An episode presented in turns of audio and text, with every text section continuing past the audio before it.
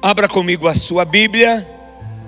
Você que a trouxe, tem a sua Bíblia, tem o costume de levar a sua Bíblia ou trazer a Bíblia, principalmente quando nós nos reunimos na casa do Senhor para adorarmos e para louvarmos o nome dEle.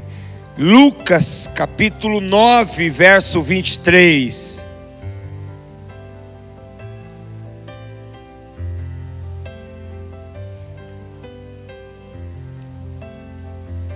Terça-feira nós teremos aí uma reunião com toda a nossa liderança, todos os líderes, líderes de IGF, aqueles que já estão fazendo, líderes, mesmo você que não está fazendo, mas é um líder, líder de ministério e membros de ministério. Vocês que participam de um ministério, são membros ativos de um ministério, terça-feira, 20 horas, nós esperamos você aqui. Lucas capítulo 9, verso 23.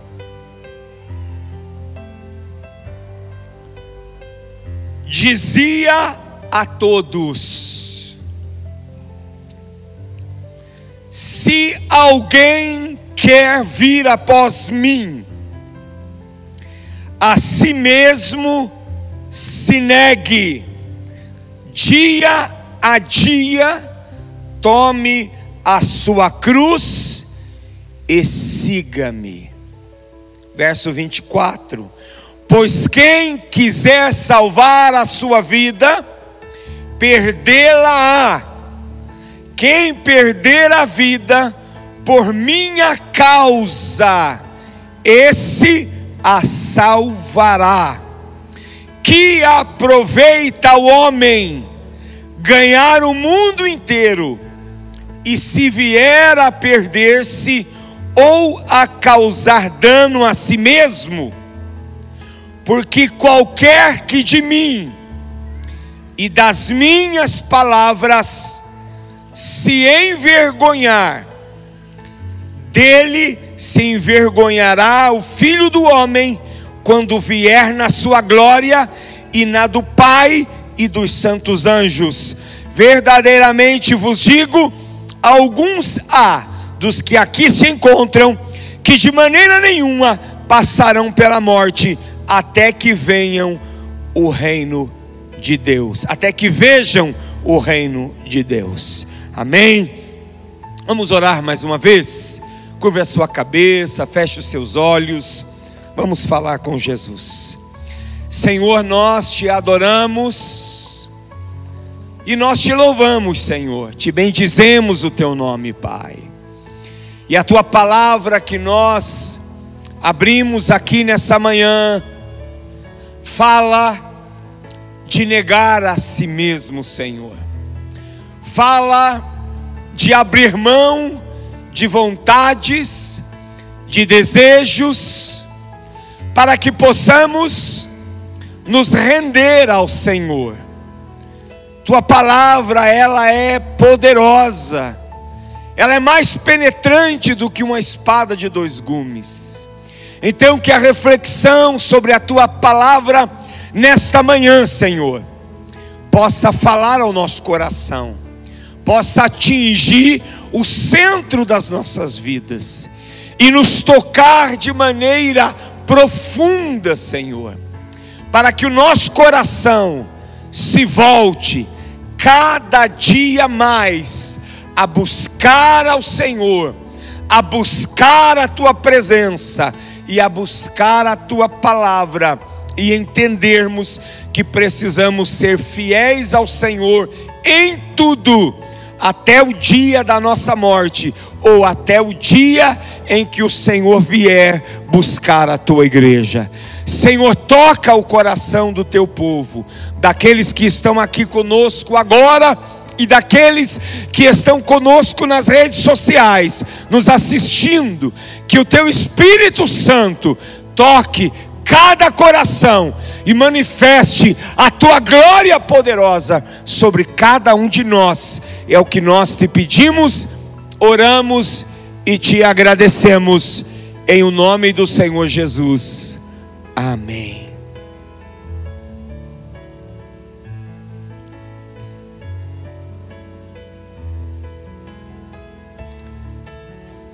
Nós entendemos, queridos, que tudo o que está na palavra de Deus, desde o Gênesis ao Apocalipse, do primeiro ao último livro da Bíblia, tudo o que está nela é importante, tem fundamentos, tem valores, princípios, mandamentos, que se nós observarmos, que se nós praticarmos, que se nós trazermos para o dia a dia da nossa vida, todos eles serão importantíssimos para que tenhamos uma vida fiel exemplar e assim caminharmos para uma vida com Cristo na eternidade. Mas quando nós encontramos a Bíblia, citando algumas passagens, ou mesmo o Senhor Jesus, dando ênfase há algumas passagens, há alguns textos, nós vamos entender, compreender, perceber que isso tem um fundamento ainda muito mais profundo do que aquilo que nós pensamos, do que aquilo que nós imaginamos. E este versículo, ou essa frase, dentro do versículo, negue-se a si mesmo e tome a sua cruz. Nós vamos encontrar Jesus transmitindo essa verdade de maneira clara, de maneira explícita, mais de uma vez. Você vai encontrar Jesus falando isso em Mateus, Jesus falando isso em Marcos, em João e também aqui em Lucas, aonde nós lemos. Isso é para que eu e você possamos pensar, pararmos e analisarmos com mais profundidade essa palavra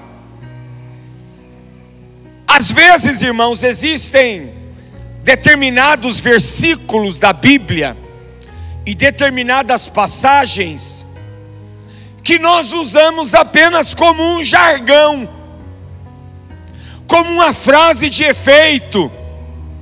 Como, por exemplo, quando pede para você citar um versículo da Bíblia, qual é o primeiro que vem à mente? Isso aí. Salmo 23. O Senhor é o meu pastor e nada me faltará. Às vezes nós estamos sempre citando este versículo, lembrando dele, mas em muitos momentos este versículo não é uma verdade para nós. Nós citamos, até pregamos para o outro, colocamos ele nas redes sociais algumas vezes, mas ele não é uma verdade na minha vida. Passa-se apenas por um jargão, por uma frase de efeito, por uma palavra bonita. E tem outros versículos que nós citamos. Achamos às vezes que algumas palavras possuem até uma obra é, vou usar uma linguagem que não é a, a, que a gente não ela não é gospel, né? Mas a gente usa uma linguagem mágica, né? Para espantar os maus olhados ou os espíritos. A gente pega a casa de muitos cristãos e lá na estante dele, empoeirada, porque ele não lê, mas está lá aberta a Bíblia no Salmo 91. Vocês sabem, né? Olha que lá na sua casa a Bíblia está aberta no Salmo 91. Mas está tão empoeirada que você não lê há muito tempo. E aquilo que a gente não lê, não está constantemente vendo e observando, isso não se tornará uma verdade para nós. E se não é uma verdade para nós, isso também não se tornará uma prática na nossa vida. Nós vamos achar muito bonito, nós vamos achar muito lindo, mas aquilo não é uma verdade minha, porque eu não pratico aquilo. Eu não ando por aquilo que eu acredito ou que alguém me disse.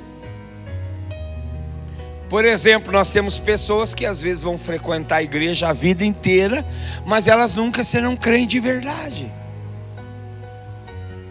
Porque elas acham bonito, né? A igreja, tem gente que fala assim: "Ah, o culto hoje estava bonito". Você já ouviu essa expressão, né? Ele acha o culto bonito. Não é a expressão mais correta, né? Como estava o culto? Ah, o culto estava bonito, o louvor estava lindo, a palavra estava maravilhosa. Mas nada daquilo fez com que se transformasse numa verdade na vida dele, porque as práticas diárias da vida dele são sempre as mesmas, ele não tem mudança. Um culto bonito, um louvor lindo, uma palavra maravilhosa, os irmãos contentes e alegres. Não muda a vida de ninguém até que você reconheça que precisa aplicar aquela verdade na sua vida. Amém? Você pode achar o louvor maravilhoso, até chorar, né? Até chorar ou se encher de alegria no momento da adoração, no momento do louvor ali. Mas se aquelas letras que são cantadas aqui, faladas aqui, que muitas são palavras bíblicas, são versos tirados da Bíblia, se elas não se tornarem uma verdade para você, não haverá mudança na sua vida e você poderá estar perdendo seu tempo. Então nós precisamos pegar as verdades bíblicas, as porções bíblicas e aplicarmos na nossa vida. Então tem muita coisa que para nós se tornou um jargão. Mas que a gente não faz, que a gente não tem iniciativa, que a gente não toma decisões, porque essas decisões, elas são decisões radicais e que muitas vezes vão de confronto àquilo que você não quer abrir mão vão de encontro àquilo que é confortável para você continuar vivendo daquela forma e daquela maneira. Pode ver, tem pessoas que passam na igreja a vida inteira. Tem pessoas que já foram em 10 encontros. Ontem eu fiquei sabendo que teve uma pessoa que foi em 58, né? Verdade, 4, 54. Aparentemente tem uma transformação na vida dela. É das redes sociais essa pessoa. Mas nós tivemos dentro das nossas igrejas pessoas que participaram de muitos encontros. Pessoas que, quando tinha um encontro, ela estava lá. Uma hora encontrista, outra hora encontreiro. Daqui a pouco você achava que ela era encontreira, ela era encontrista de novo e assim ia. Mas que nunca aquelas verdades ditas no encontro, quem foi sabe como é, fizeram com que aquela pessoa tomasse uma decisão radical. Porque a parte de Deus, Ele sempre irá fazer. Pode dar um glória a Deus por isso? A parte de Deus, Ele sempre vai cumprir. A Bíblia diz que nós podemos permanecer, podemos ser infiéis, mas que Ele permanecerá fiel. Ah, pastor, então eu posso errar que Deus vai continuar comigo? Não, não é bem assim. Não funciona muito bem desse jeito. Isso quer dizer que o que Deus disse, o que a palavra dele disse, ele não volta atrás.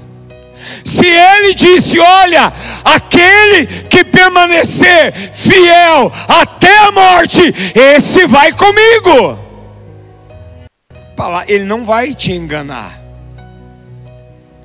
Ele não vai enrolar você. Se você permanecer fiel até a morte, você pode ter certeza que você vai ouvir naquele dia: Vinde, benditos do meu Pai, que possuí por herança o reino que você está preparado desde a fundação do mundo.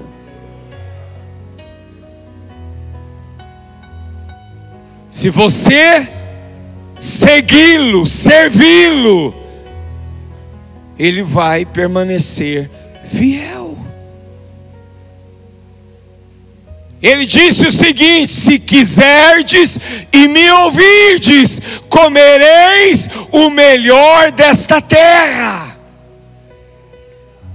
Se você ouvi-lo, se você segui-lo, ele não será infiel com você. Deus vai te dar o melhor desta terra. Pastor, o que é o melhor dessa terra?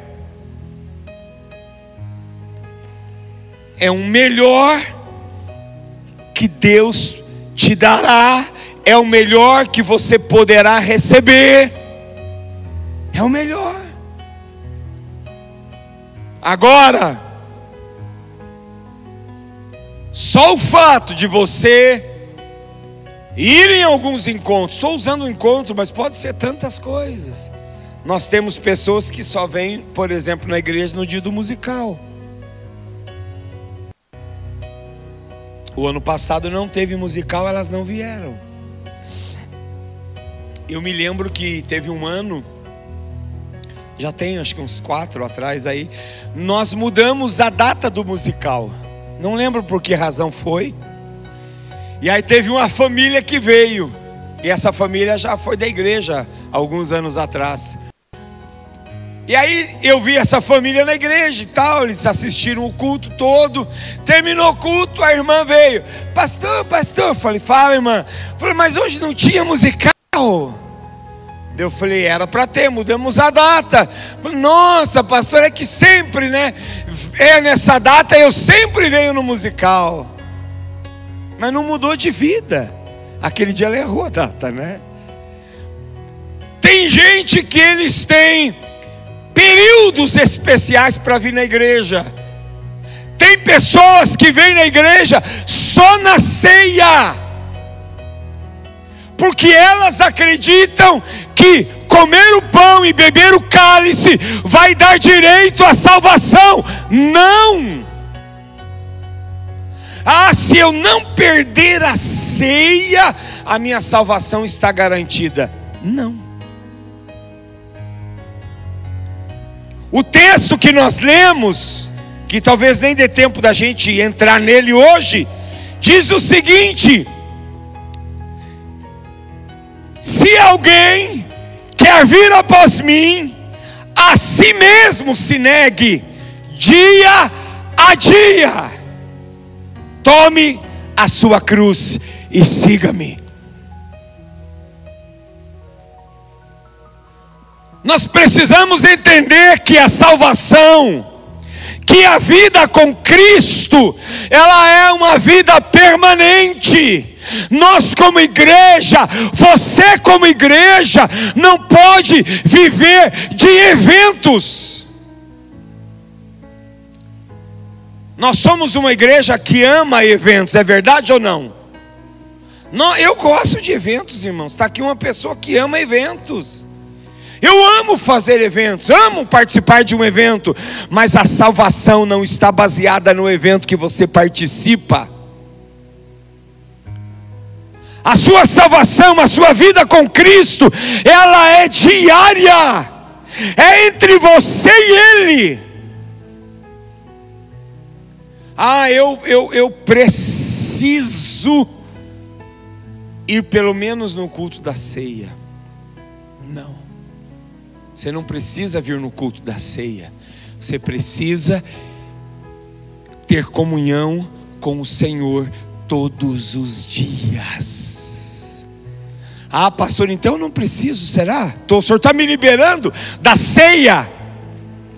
Se você tiver comunhão com Jesus, todos os dias negar a si mesmo, todos os dias tomar a cruz, todos os dias você vai estar na igreja, todo final de semana, toda santa ceia, todo dia que tiver culto, você vai querer estar celebrando o Senhor na igreja.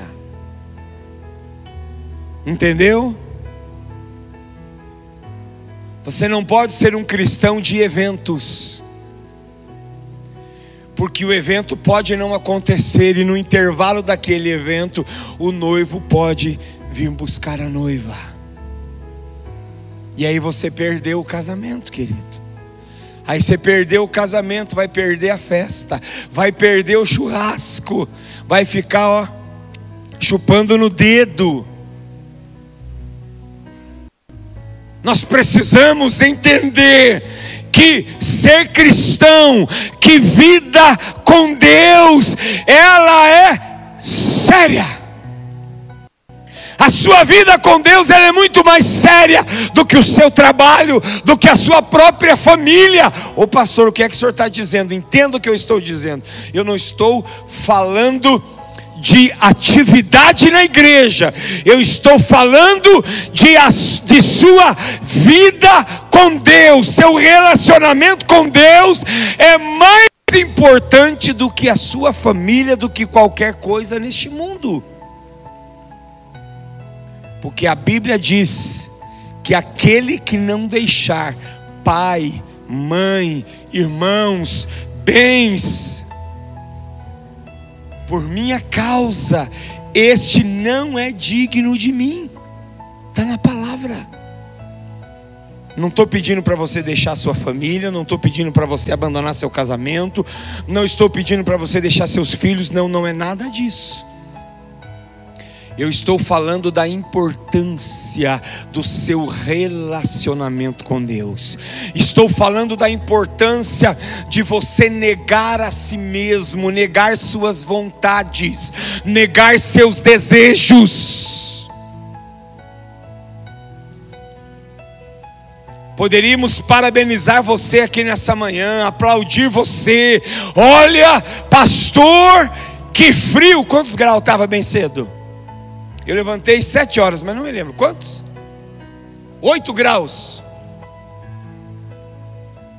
Estava frio, não estava? Quem levantou bem cedinho, a não ser aquele que levanta em cima do laço, 15 para 9, toma um banho, toma um golinho de café preto e vem para a igreja. Mas quem levantou sete, quem levantou às seis horas, sabe o quanto estava frio. Ah, pastor, então eu tenho mérito nisso, eu sou bom, né? Não, tem mérito nenhum.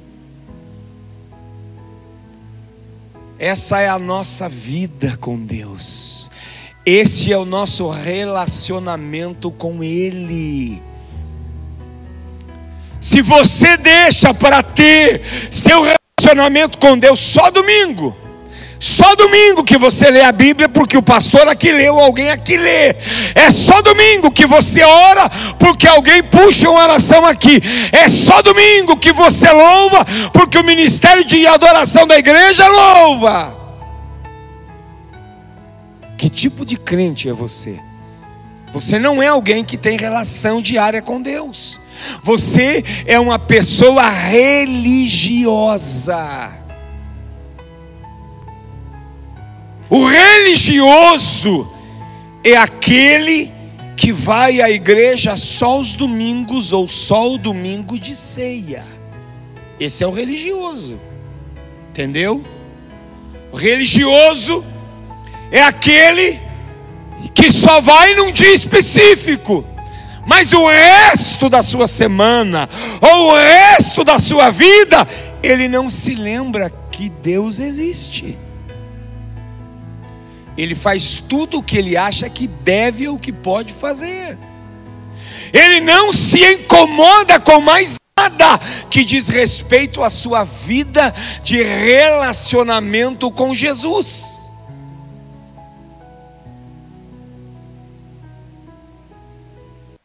É claro que hoje pela manhã você exerceu a sua vida de cristão ao negar-se a si mesmo. Quando você decidiu, eu não vou ficar na cama. A cama está quentinha, ela está me abraçando, mas eu não vou ficar na cama. Você pode até conversar com a cama, Vão querer internar você depois, mas não tem problema. Ó, cama, o seguinte. Me espere que de noite eu volto, viu? Ou quem sabe à tarde, né? Depois do almoço, aí você é acostumado a dormir de tarde. Mas não há mérito de nós estarmos aqui agora. Nós não temos mérito nenhum, irmãos. É apenas o cumprimento da palavra. Negue-se a si mesmo todos os dias. Tome a sua cruz todos os dias.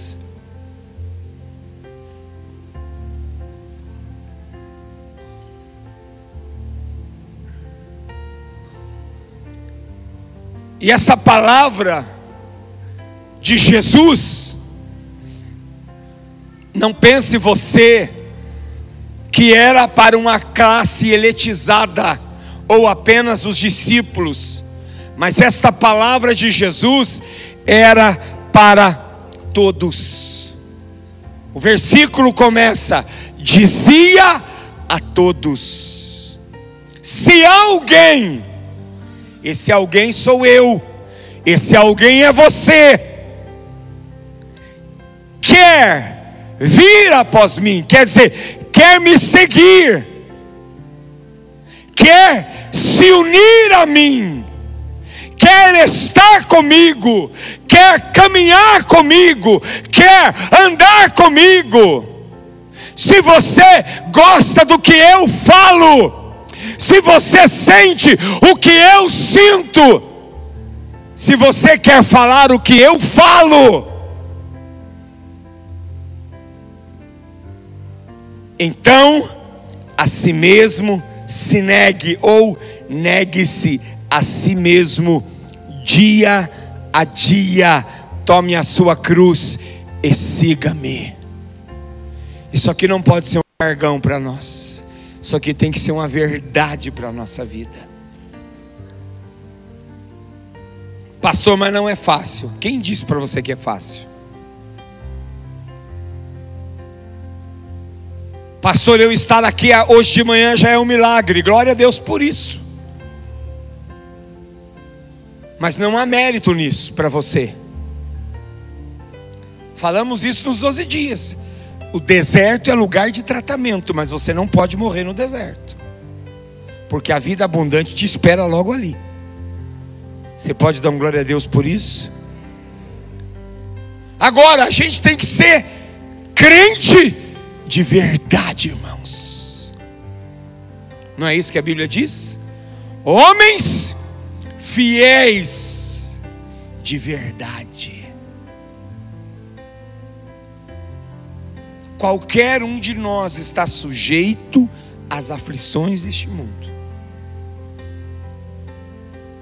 Poderíamos dizer que não, nós somos pastores, né?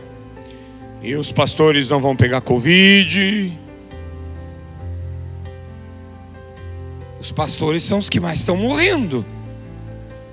Dá até vontade de fazer o sinal da cruz aqui, Deus me livre. Entendeu? Mas é verdade. Tem alguns aí que já estão inventando uns negócios aí. Ah, Jesus está arrebatando alguns já. Não, não pensa nisso, é besteira. Entendeu? Então não tem melhor. Seja pastor, seja membro, qualquer um pode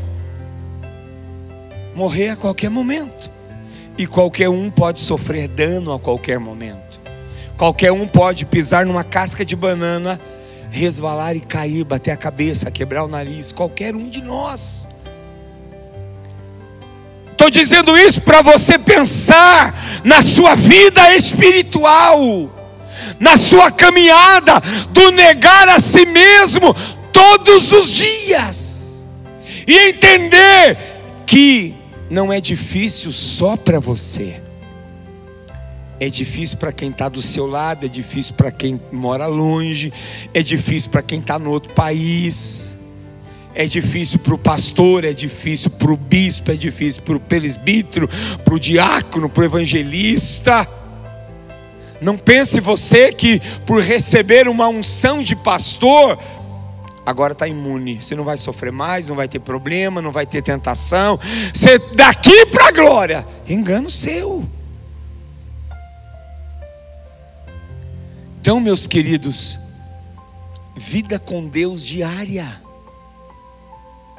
Vida com Deus diária. Olhe para essa pessoa que está do seu lado aí, principalmente se é sua esposa, seu esposo, né? Os casais aí, a maior parte estão juntos. Olha para ele aí. Você quer ver essa pessoinha lá no céu ou não? Se esforce para subir também. Entendeu? Se esforce para subir também.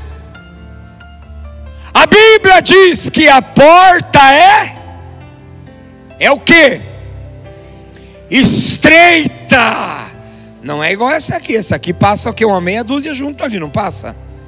A, a, a outra aqui já passa uns dois apertado. Mas a porta do céu é estreita e o caminho apertado. O apertado é a porta e o estreito é o caminho. Tanto faz. Isso é só para dizer que precisa de um esforço nosso amém? Que precisa da nossa dedicação. Ah, pastor, mas eu não estou conseguindo. Larga de ser mole. Verdade. Larga de ser mole. É, pastor, mas para com isso de mimimizinho, de, de.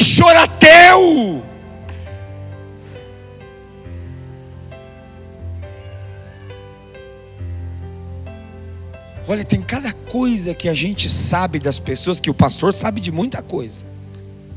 Entenda isso. Nesses ouvidos a gente chega muita coisa, muita dor, muito sofrimento das pessoas. Muita dor.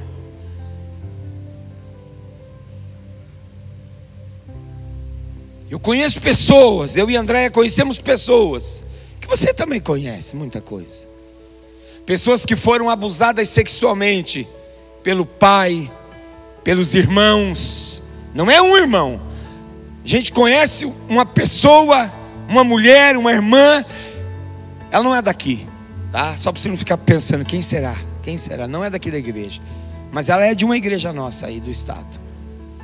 Ela foi abusada sexualmente pelo pai, pelo avô e pelos quatro irmãos durante alguns anos da sua vida. Eu vou te fazer uma pergunta: tem dor maior que essa? Tem dor maior que essa? É, pastor, mas eu também já fui abusado. Presta atenção, essa pessoa foi abusada pelo pai, pelo avô e pelos quatro irmãos. E não é uma vez só, não é uma relação só, mas foram várias. Durante anos, até que essa mulher consegue se libertar. Ah, pastor, mas ela deve ser uma pessoa toda destroçada, né? Deve ter uma vida toda arrebentada. Essa pessoa, ela, ela nem quer saber de Jesus. Engano seu. Quem libertou ela, quem arrancou as algemas do abuso, quem arrancou as mágoas de dentro dela, quem encheu o coração dela de perdão, foi o Senhor Jesus. E essa mulher ama Jesus de paixão. E às vezes um probleminha aí na sua vida que não é nada. Você fica de mimimi. Acho que não vou mais para a igreja. Acho que não vou mais servir a Jesus. Acho que acho que vou viver a vida. Então viva, mas suma as consequências. Faça o que você quiser. A Bíblia já diz isso. Faça tudo o que você quiser, mas saiba que de tudo isso Deus te trará a juízo.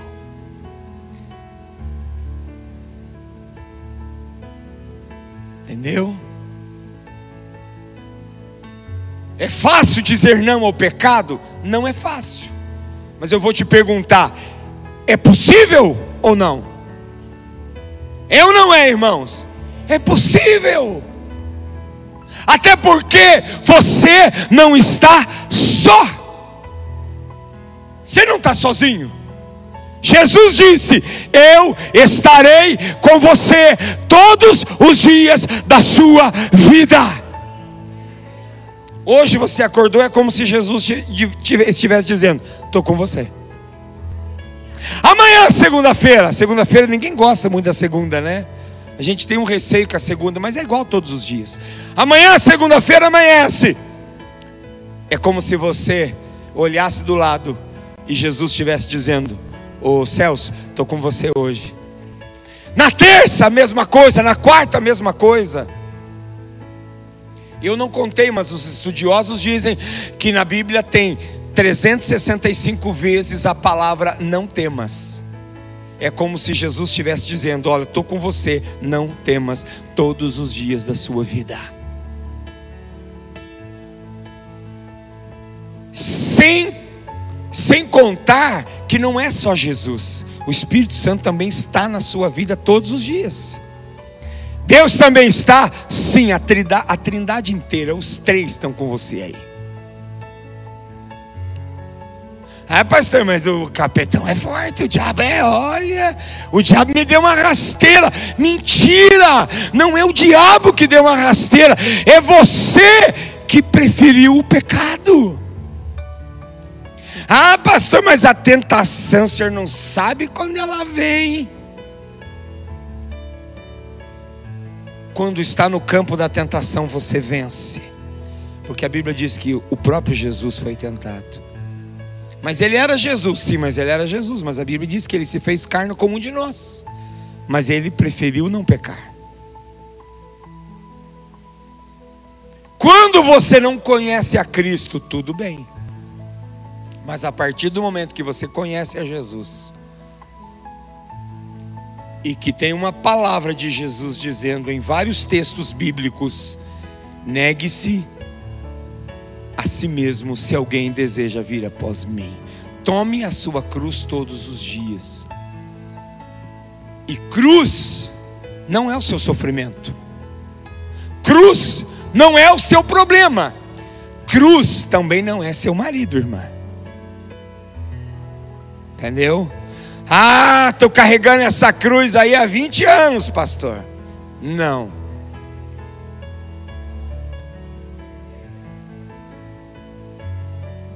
Cruz? Cruz é perdão pro marido e não o marido. É, pastor, minha mulher, olha. Hum, Aquilo é uma carne de pescoço, uma unha encravada. Mas ela não é sua cruz. A cruz não é isso. Cruz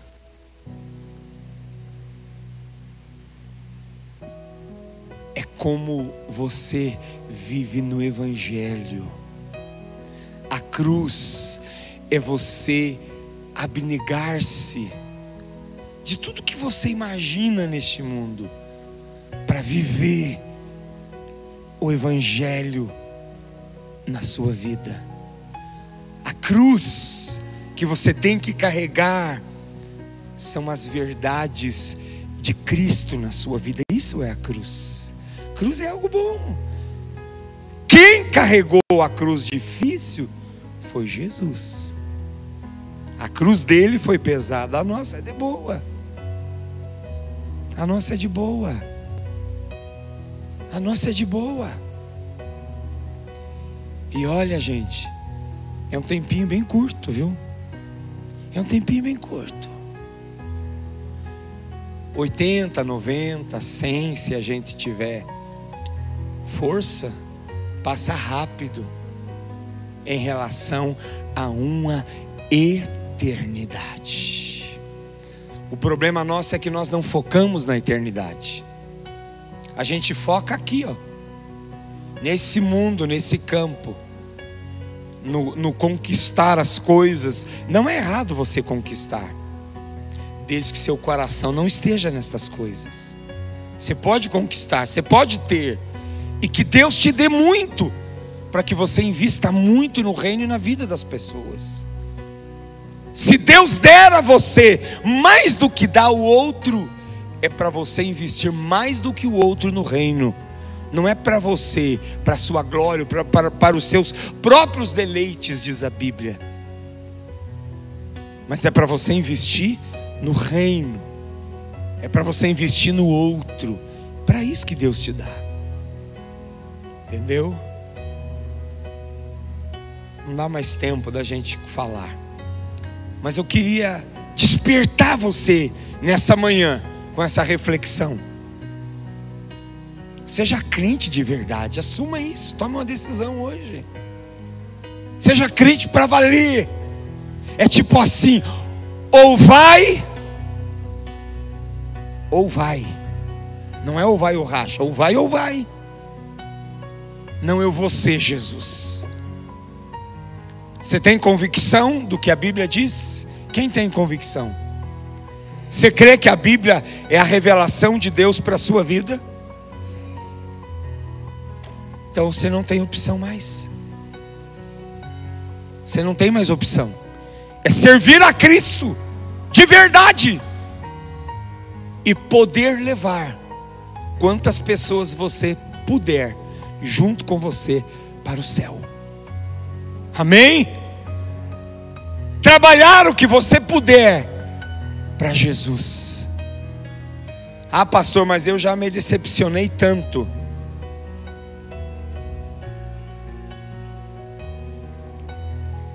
Sabe, irmãos, essa falinha. Ah, pastor, eu estou decepcionado com gente, estou frustrado com as pessoas. Em primeiro lugar, você precisa pensar que você também é gente, que você também já frustrou e que você também vai frustrar alguém. Segundo lugar, a gente não tem escolha. A gente tem que amar o próximo. A gente tem que amar o outro. Não tem escolha, irmãos. E entender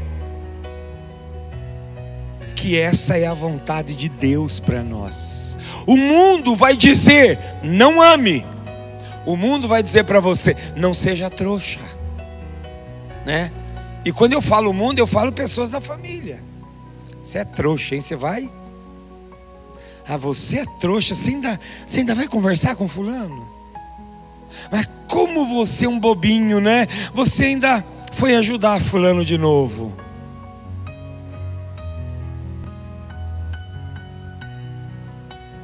Se você amar a Jesus de verdade, e entender o plano de salvação para toda a humanidade. Você vai entender que nós não temos outra opção a não ser de amar as pessoas. E amar as pessoas é negar a si. Carregar a cruz todos os dias é amar as pessoas. Amém? Seja um cristão de verdade. É por pouco tempo, irmãos. Logo, logo vai passar. Entendeu? Logo, logo vai passar. Logo, logo esse luto vai passar. Vivemos um luto muito grande hoje. Logo, logo, essa dor da falta, da ausência vai passar. Da perda que você vai ter amanhã, que eu vou ter amanhã. Ah, pastor, não posso nem pensar nisso. É bom pensar, porque ela vai acontecer.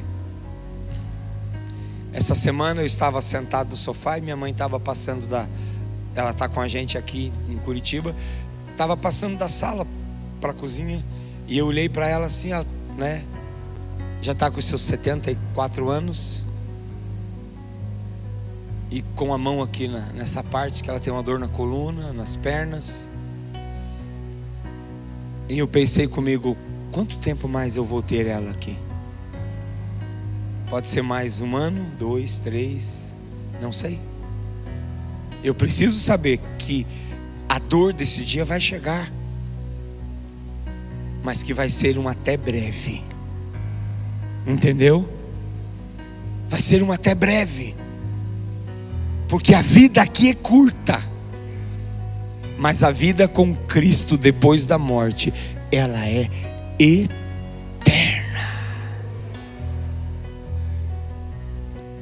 Faça tudo que você puder fazer aqui de bom. Se Deus te der condições, tenha uma boa casa. Eu ainda não tenho minha casa, estou lutando para isso. Terminei de pagar a chácara, vou construir em breve, em nome de Jesus. Mas e se eu não construir Jesus voltar antes? Melhor ainda tenha um bom carro ou o melhor que você puder. Ande com boas roupas, seja asseado, seja caprichoso. Agora, trabalhe para construir a sua vida na eternidade. Mas lá não está tudo pronto, pastor, lá está tudo pronto melhor, está quase pronto, acho que tudo, né? Porque a Bíblia diz que o Senhor Jesus disse lá no Evangelho de João: não se turbe o vosso coração, credes em Deus, credes também em mim. Na casa do meu pai há muitas moradas. Se não fosse assim, eu não vou, teria dito: eu vou preparar lugar.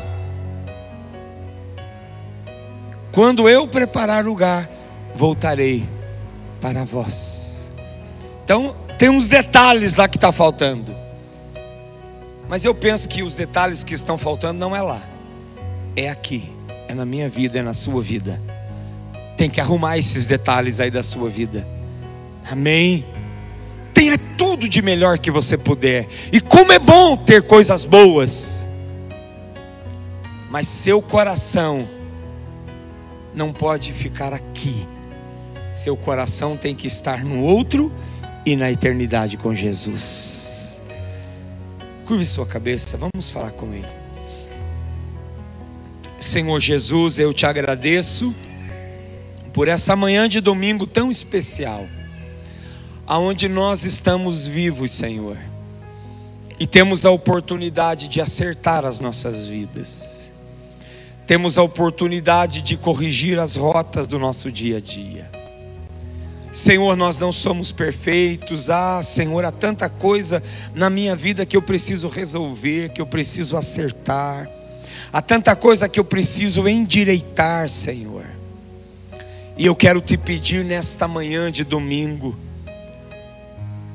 não nos tira a oportunidade, Senhor, de rever alguns detalhes da nossa vida, mas nos ajuda enquanto estamos vivos a acertar a nossa vida, Pai, a resolver essas questões que não conseguimos resolver ainda, a tratar algumas coisas que estão doentias na nossa vida, Senhor, sentimentos, expressões. Quantos sentimentos errados nós temos? Em relação ao outro que o Senhor diz para amarmos. Quantos sentimentos errados nós temos em relação à família, às pessoas. Temos que resolver isso dentro de nós. Temos que resolver, Senhor, algumas coisas que falamos, porque a nossa boca às vezes fala tanta coisa que não é bom, que não vai é, trazer cura, que não vai edificar. Senhor, que o nosso coração possa estar centrado na tua vontade, Pai. Que possamos, Senhor, ter a oportunidade de ter o melhor aqui, mas que este melhor não nos tire o foco da eternidade, não nos tire, Senhor, a, o foco da cruz, o foco do negar a si mesmo, a disciplina do negar a si mesmo, que ela tem que ser diária. Ajuda-nos, Senhor. A vida aqui é tão passageira. Quantos colegas de ministério estamos perdendo, quantos amigos estamos perdendo, quantos familiares estão deixando de sentar à mesa, Senhor, porque já partiram. Mas nós estamos vivos e eu peço, ajude-nos, Senhor. Ajuda a tua igreja, ajuda teu povo, ajuda teus filhos. Senhor, que possamos ser uma igreja, uma igreja poderosa, Pai. Não em glamour, Senhor, não em orgulho, mas uma igreja poderosa em sinais, em cura, em milagre, uma igreja poderosa na pregação do Evangelho, na conversão das pessoas, Senhor. Senhor, a tua igreja é esta, ela está aqui agora de manhã. Algumas estão na casa, mas são igreja. Nos ajuda a ser essa igreja que ama os pobres, que ama os aflitos, que ama os doentes, que cuida da viúva, que cuida do órfão. Nos ajuda a ser essa igreja que prega o teu evangelho, que ganha almas, que busca os perdidos. Nos ajuda, Senhor, a ser uma igreja poderosa na presença do Senhor na graça do Senhor, na glória do Senhor. Que sejamos uma igreja fervorosa, Senhor.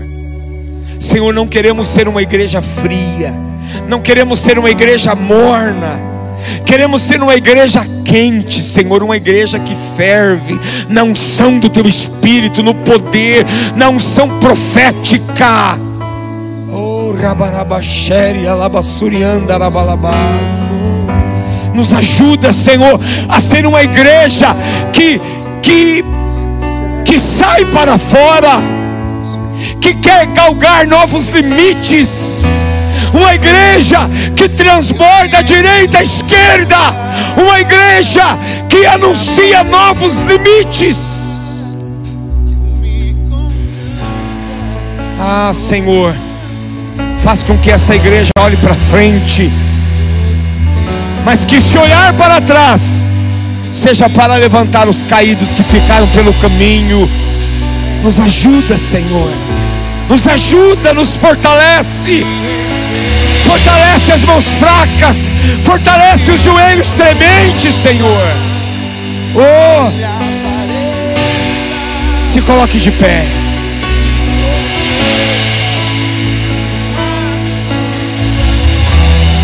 Cante essa canção. Todo seu amor, infinita humildade, servo de todos os irmãos que ele pensa que eu diminua,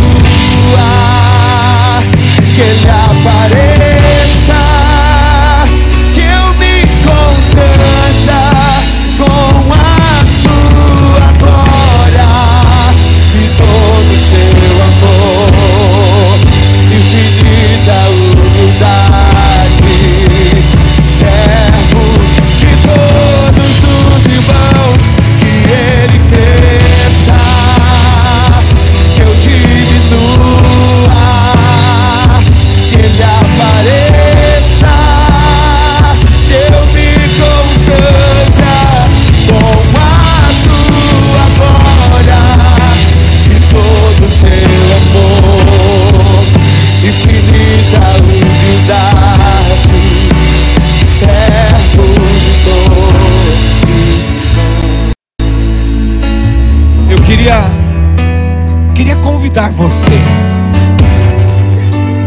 ia fazer isso, mas o Espírito Santo tocou meu coração para fazer.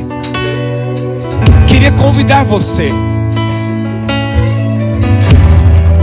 para se tornar essa igreja de verdade, para se tornar esse crente de verdade, um crente fiel em tudo, um crente fiel nos dízimos, nas ofertas.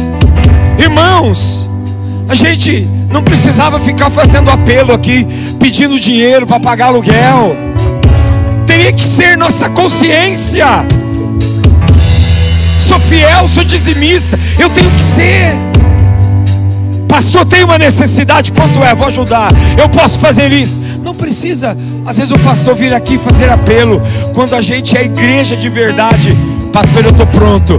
Pastor, eis-me aqui. O que, que tem que fazer? Qual é a necessidade? Onde eu começo? Que horas eu faço? É assim. Entendeu? Quem gostaria de tomar uma decisão hoje com Jesus? Você está na igreja faz tempo, é crente, batizado, até batizado com o Espírito Santo você é. Mas você quer fazer uma aliança com Deus aqui fidelidade. Você fiel até a morte.